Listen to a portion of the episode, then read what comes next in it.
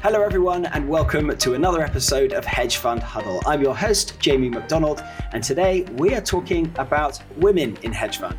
A very important topic, but also a timely one, considering last week was International Women's Day. Today, our guest is Chauwei Yak. She is the founder of Gao Group and has been working in finance her entire career. We're going to talk about really why there aren't more women in hedge funds, but also the role of women in hedge funds today and how that might be changing going forward. So I'm really looking forward to this one. So without further ado, Chauwei, welcome to the show. Thanks for having me. Hi, once again, I'm Chauwei uh, from Gao Capital. And I'm super excited and also a little nervous, given that this is my first podcast ever. well, there's no need to be nervous whatsoever. So, International Women's Day, it's celebrated in Singapore. And obviously, you being a female led company, did you do anything in particular to recognize that? Well, we went to get the one for one Starbucks. so, there, there were offers in Singapore for women working on the day. Yeah, uh, well, they, they didn't restrict it to just women. I guess we're just shops were celebrating women and they say like if, if you're a man you can also get the one for one good well at least something's being recognized all over the world so Chauwei let's dive straight into it because in preparation for this podcast i was looking at some statistics and I guess a few of the questions I'm looking to answer in this podcast, the main one being is why aren't there more women in hedge funds generally? I think the question should there be more women in hedge funds is um, a pretty easy one to answer. I think, of course, there should be. A lot of it's got to do with environment. Men have quite a bit to answer for, and we'll get into that. But just to, to run off a couple of statistics, this is a research report from uh, Bella Research Group, which found that less than 5% of hedge funds are women owned. And Aberdeen Standard estimates that women manage only 1% of hedge fund assets. So, Chauwei, what I would love you to do is give us a bit about your background, but then I want to finish by discussing I- exactly that point. Right. So I went to Penn, and then most people from Wharton go to investment banking or consulting. So I went to investment banking, was in London, then Tokyo, then back to New York, and then after that became director of research at family office slash fund of fund in New York. And then one month before the Lehman crisis, decided that I wanted to start my own firm. well, obviously at that time I didn't know that was going to be the crisis, right? And then uh, yeah, but it turned out to be good because then I was just in cash and govies, and and so that was a good start to the firm. Um, I started out being more of an allocator uh, where I was you know investing in other hedge funds and doing some macro overlays myself. And then about four years ago, I decided to have our own um, internally run hedge fund.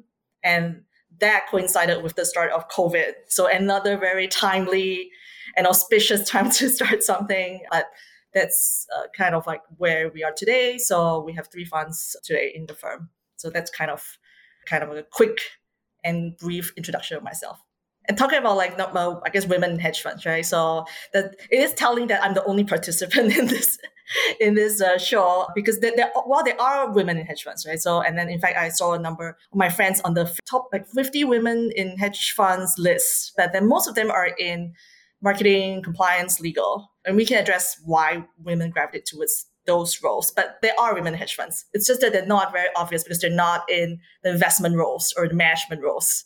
And then you know, I guess your question about why there are not that many women running hedge funds was that the final and most important question?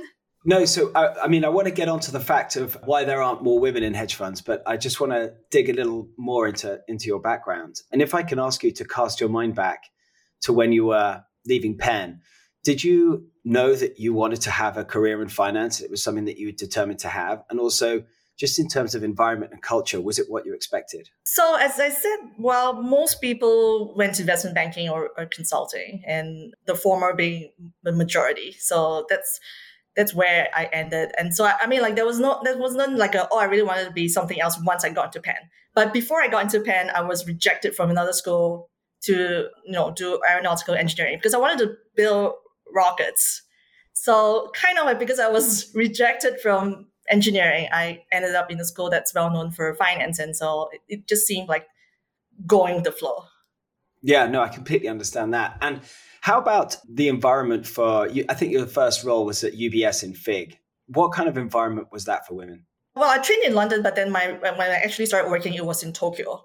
When I started working, it was 2002, and so um, I was recruited right after 9/11 happened. So there was there weren't a lot of positions in the U.S. for foreigners, male or female.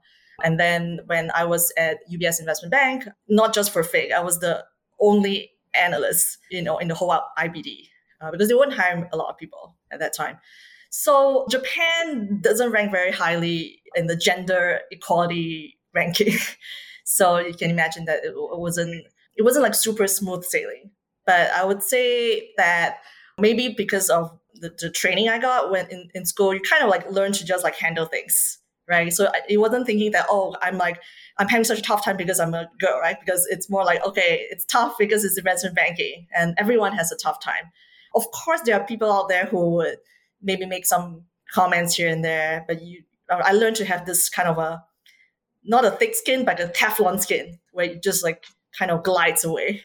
So that was kind of my experience as a female. And what, I mean, there were, there weren't really other females and my whole FIG team was, were, you know, was male. And let's talk a bit about when you founded and launched Gao Group. There's some statistics from the same report I was alluding to earlier that in terms of being able to raise money uh, and initial capital at hedge funds, the statistics speak for themselves. It's far easier for men to raise money th- than for women, which I, has a lot to do with track record, and that will obviously change over time. But just give us your own experience. I mean, I, I know you started as a hedge fund allocator, so that was probably very good training indeed to be able to have a look inside hedge funds to see how they operated, to see what made a good hedge funds in terms of performance. So, why don't you talk us through that process? What sort of mindset did you have to have to be a good hedge fund allocator? And then, how did you go about starting your own? Being an allocator is, I would say, way easier than I guess raising money or for your own fund because like, you're giving people money, right? So everyone's nice to you, whether you're male or female. So well, it, it, it depends what your performance is like, because sometimes your investors may not be. I mean, you famously avoided giving money to Bernie Madoff, so you, you, you clearly could spot a fraud. yeah, but um, but obviously it's it's it's harder, I would say, to be recognized as a good allocator as well if you're female, right? So I mean, like, uh, okay, what I have in my favor might be the race because pe- everyone seems to think Asians are good at math. So at least I got that part. Then being a female, well, as I said, there are always people who like poo poo you or whatever. But then I, I, think the majority of the men out there, or the, maybe I've been very fortunate to meet men who you know both became mentors or good colleagues or really helped me in my career. So the allocator part, uh, being a female in the allocation role was, I would say, rather smooth sailing. And then when I transitioned to launching my own firm, so I have to, well, first I have to go, get my own clients, right? So then they have to believe that I'm good. So that part was that maybe it needed a bit more convincing of, of people to do. But I strongly believe, and, and you know, but both when I first launched the firm and when I was when I launched my own in-house fund, the idea that I had was that as long as you're good, you will raise money eventually. So yes, there's a lot of literature out there which, which says that like men find it easier to raise money, but it could be like their strategies were different, right? So there was there were some comparisons given in a report that we had you know, previously discussed, but then maybe the pointed to men having a a, larger size allocation, but it could be because they're running like more like multi-strat, multi-manager funds versus women who maybe running a single strategy. For myself, we started with 15 million, one five, three years ago right? And then today we are more than 100 million. And we started during COVID. So it's just difficult for everybody, like every new fund, not just mine. And when I look back at, um, I guess, my other friends, some male fund managers had started with 3 million. And, and today, that fund manager, who's my classmate from school, he's 3 billion. So I, th- I think it's just difficult for a lot of people. And even if we started smaller, maybe because we're not as well known or maybe like network, blah, blah, blah, you know, if you're good, within three years, you probably grow quite quickly if returns are good. So I wanted to ask about the qualities you think are incredibly important for someone who's a decision maker, for an investment manager. What do you look for? And I, I, know you're going through a bit of a hiring phase yourself at Gao Group. What qualities do you look for in someone who you think would make a great analyst? What qualities do you look for for someone who could be a great portfolio manager? I'm really trying to give an idea to people who may be listening, you know, the kind of qualities that you look for when you when you're hiring. Yeah, for analysts, uh, which would include both full-time hires and interns, we look for people who are passionate, motivated, driven, and then it could be demonstrated not just by being very good at numbers, right? So people come in and say like, okay, uh, I have a stock pitch, and they pick some maybe well-known company, right? Maybe they pick Tesla or Apple or whatever, right? But then like we're really looking for things that might be outside finance, but you're super passionate about and became very good at it. So I'll, give you the example of myself, how I got hired, right? So um, when I got hired, I said, I mean, you put on the resume, right? Everything is great. And then if you're from Penn, it's, it's actually quite challenging because everyone looks great, right? So I put down that my interest and passion is anime. And they started, they asked me like, oh no, how passionate or how good are you at anime watching? So I said, I'm so good that I became fluent in Japanese watching anime. And they tested me, right? and I know this is like an important thing because when I went when I started in the firm in, in the Tokyo office, everyone knew about this, and then they would like you know buy me mangas, uh, which is like which are like comic books and stuff. When I recruit, I look for people who really show that if they're really passionate about something, they do their best and they really become very good at it. And obviously, like being driven and motivated, and and like being able to be to do all sorts of stuff. Like I have some candidates who come in and say like, okay, I want to only spend twenty percent of my time doing non equity research tasks. So like you know, those are people that you know, if you already have a fixed mindset of what you should do to get good at your job, then no. I guess that's also a lesson for all of us that if you're being interviewed, have some kind of hook, you know, be memorable but also be highly interested and uh, very passionate about what, you, what you're doing.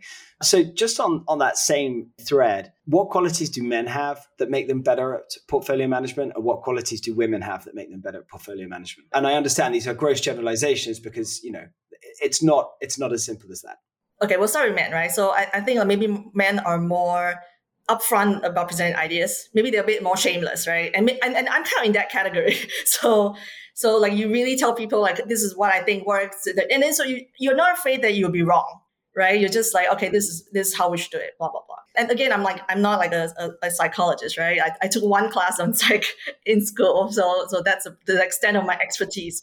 But maybe like women are more like okay, what could go wrong? Like the the risk factor is higher like and they're they're afraid that oh you know uh, maybe I should think a bit more before I speak and in, in portfolio management is not about using front computer and managing the, the portfolio, right? So you have to discuss the team, and so you have to convince people of your ideas as well. So for my for ourselves.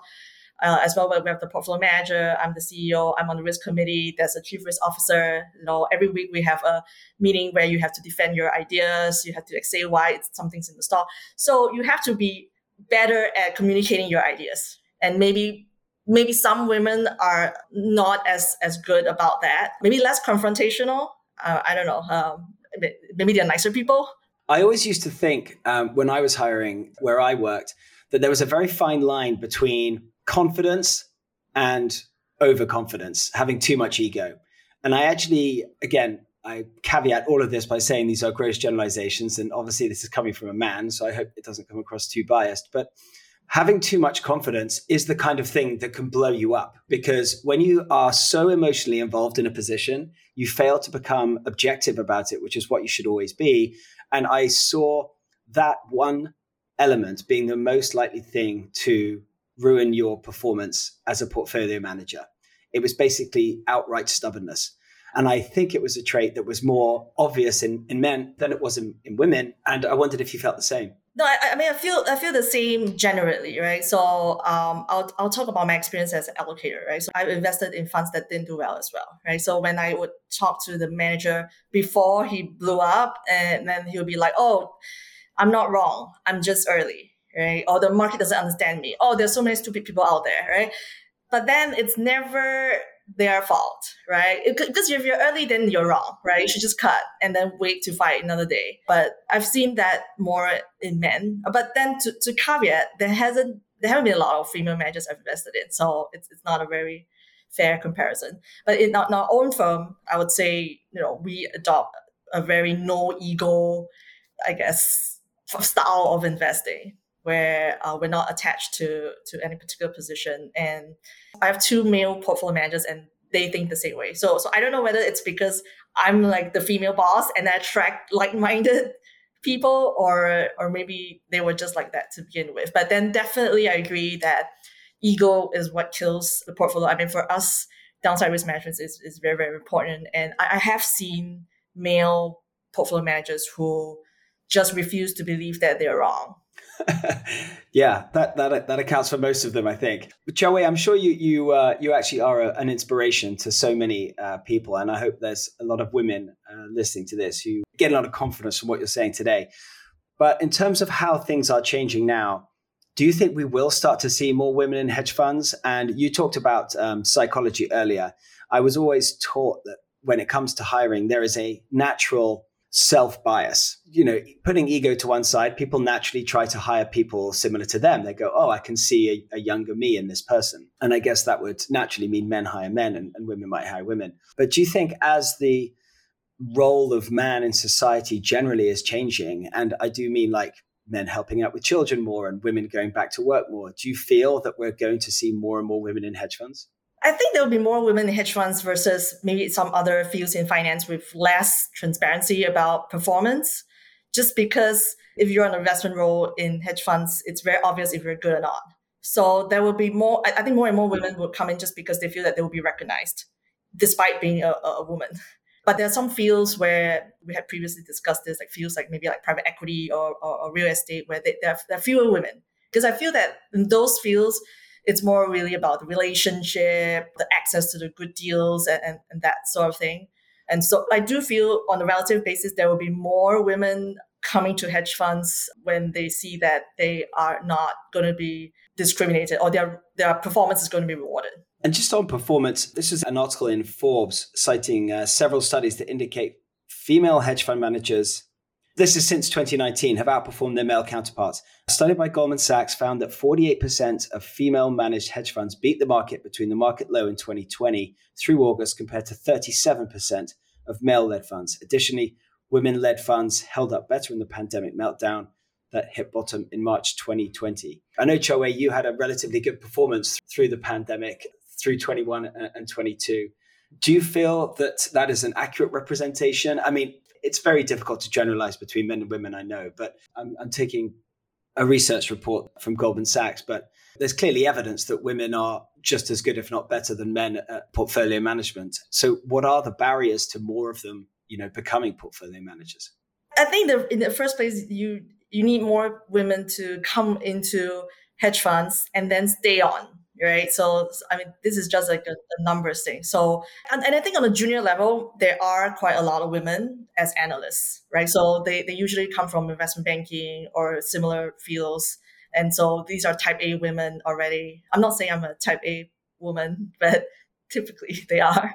So, so in the earlier part and the stages of the, the career, when you're, people are in their 20s, I, th- I think there's not much difference in the number of male and females. What happens is the attrition. So in order to have more women stay on, such that they are in positions where they can manage the portfolio or, or in a management position, then you need to convince more women that it's fine to stay on. And I think it's not that they can't take the stress. It's, it's all high stress. And I think women women getting into these fields know that it's high stress. I think no one's going in and say, oh my God, it's like so stressful. I didn't know that. You know, no one's doing that, right?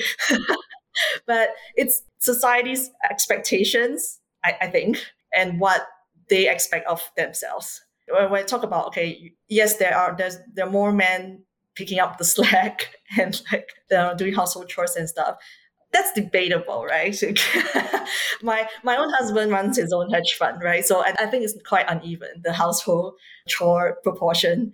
But then that's not a really big deal. I, I think a, a lot of women then start to think that oh, okay, they have to maybe be the perfect wife, perfect daughter, perfect friend, perfect everything, perfect mom.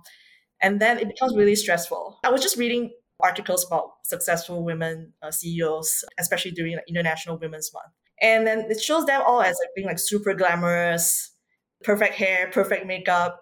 And I think it's really stressful for women to to achieve all this, right? But you look at the male hedge fund managers, they all look far from like George Clooney. I, I Stress has taken its toll but also because I, there are also women who, and I have friends who have left the industry, but they're not unhappy about it. They just have more things, other things they want to do.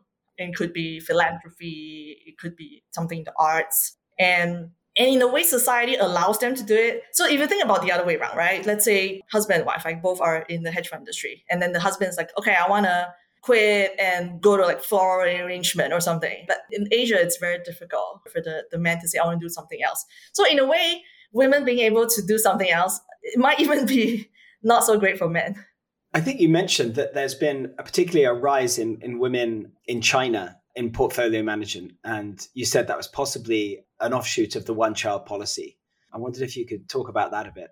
So, actually, while I was searching for another fellow panelists on this recording, uh, I, I reached out to women in the industry and say, hey, do you know another portfolio manager? Hey, do you know another like PM? So I actually found quite a few, and, and they so happened to be all focused on China or, or Chinese managers. And when I spoke to some of them, they said that it's because when they were growing up, they were also just as good in, in math, for example, right? So there's no discrimination or no saying that, hey, you're a girl, you you know, you can't do STEM subjects. Because everyone only has one child, right? So you you're, you're just a golden child, and you have like two sets of grandparents above you telling you that you're the best. So that that led to more women saying that okay, I, I grew up in an environment where everyone said I was good. Plus, in China, there's great support for childcare, like the, the grandparents help out, and so I think they're more free to explore uh, what they can do. Well, it certainly seems like things are leveling out. My wife is at Goldman Sachs, and they've now given as much paternity leave as, as, as, maternity leave. And there's like a creche at Goldman Sachs now where you can drop your little child if you need to. So I think there's certainly more changing in the world of finance to be more forgiving for women or, or indeed people or parents who want to have families. But Choe, you mentioned earlier about stress, and I wondered if you wouldn't mind uh, sorry if this is too personal a question, but how do you deal with with stress yourself? I mean, you've kind of got a 24 hour job because markets are always turning. How are you able to switch off your phone? Uh, how do you relax? How do you keep a good work life balance? Well, first of all, I think I stress people around me more than I stress myself. You know, I'm just this sort of very hyper person, but I, I, do try to de stress, right? As I mentioned earlier on, I acknowledge that I'm not perfect. I can't cook. I get takeout. I get the Roomba to do a lot of vacuuming. I try meditation. It wasn't very successful because, um, you know, I, I remember doing the gong therapy. I was thinking, oh, this is such a good business. Oh, the margins are insane. So, so I, I tried, but not, I tried, but not that successful. But I mean, it also helps that my husband is in the same industry, right? So he understands why I have to stay up late. He's also up late. I was going to say, do you talk shop quite often with your husband, or do you have rules that you don't talk about markets for certain points during the week? No, we, we don't have such rules. well, we try and talk about other things too, but then like it, invariably it's to that topic. But I was to say, like, I think I think the, the the way I do it is I don't try to separate work and life too distinctly in the work life balance equation. So I try to incorporate it such that it's part of my life. We go on holidays, we bring our laptops, we, we check on like TripAdvisor whether the Wi Fi is good. I just came home yesterday from work because the aircon repair guy is here, work from home. So you try to kind of work around things. At least that's what I try to do. So, Choe, one of the main points of this discussion with you today is to try and give some advice some transparency to women out there who want to work not just in finance but at hedge funds. You've not only navigated that world successfully, but to start your own hedge fund yourself is is incredibly impressive. And what advice can you give people out there who may be listening who are in finance and thinking of starting their own fund? I mean, let's broaden it slightly and say, you know, if you're looking to start your own fund, I think you started with friends and family and then you expanded. So if you could just talk about the hurdles you had to overcome and what advice you may give. Well, certainly for me, when I was starting my own funds, right? So that was what, four years ago, right? So when I was trying to do the advisory thing, I guess being an allocator was easier, as I mentioned, right? So when starting your funds is, is different again. And then when I started, there was COVID. So I had to stay in Asia. And actually, it's more difficult in Asia, I, I think, that compared to my experience in in the US, especially New York, because people think less in terms of performance and, and they think more in terms of relationships. So it, it is a bit uh, tougher. But then I would say that since I've overcome this, then I, I, think people can definitely overcome this. If you're good, obviously try to keep your costs down uh, low because you might need to stretch out for a bit longer, but it will happen. So in, even in markets that you you try and then with friends and family maybe you didn't raise a lot so as, as i said we started with 15 one five that wasn't a lot right you think about like the management fees it wouldn't even be able to cover like my salary if i were to market market price But then you, yeah, you stick it up. So the, I, mean, I guess the overall advice to people or women who want to start their own funds is definitely you can do it. It might not be easy, but then if you stick to it and you're good, the rewards would come. And don't worry about trying to look perfect. No one's perfect. I think that's very good advice no matter what line of work you're in. Was there ever a time, Chauwei, where you just thought, I just want to quit? I don't want to do this anymore. Can I go back to my job in investment banking where I, you know, I knew what my salary was and it didn't matter if I was sick one day because someone else will cover for me, anything along those lines? Yeah, every other day. So it's funny that you said like going back to being an investment banking analyst because you know there was this PowerPoint that the Goldman interns produced about how they had to work so hard and they're going to die and that sort of stuff.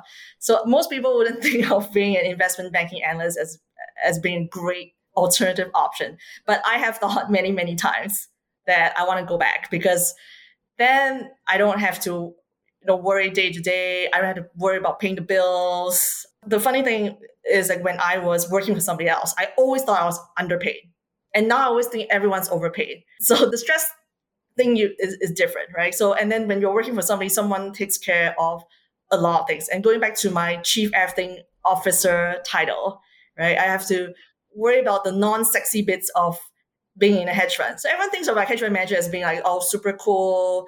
It's like what you see on HBO, but it's nothing like that at all, right? So at least for somebody who's starting out, right, you have to worry about compliance and throwing out the trash, you know, making sure people like clock in or you know uh, record down like who they're talking to. So a lot of nitty gritty things. But overall, I, would say the, the satisfaction of having your own fund is, is, great. Maybe it's a bit like having a child. I don't know. I mean, I, I don't have children, but I, I would assume it's kind of like that. So I wanted to ask about culture. You mentioned people can watch HBO and have probably um, incorrect ideas about what life is really like. And I think films like Wolf of Wall Street did not do the industry any favors. But the culture has come a long way, I think, over the past 20 or 30 years. Would you agree with that? And would you say now that it's less of a boys' club and that enough has been done? Or has the industry still got a long way to go just in terms of internal culture at some of these shops?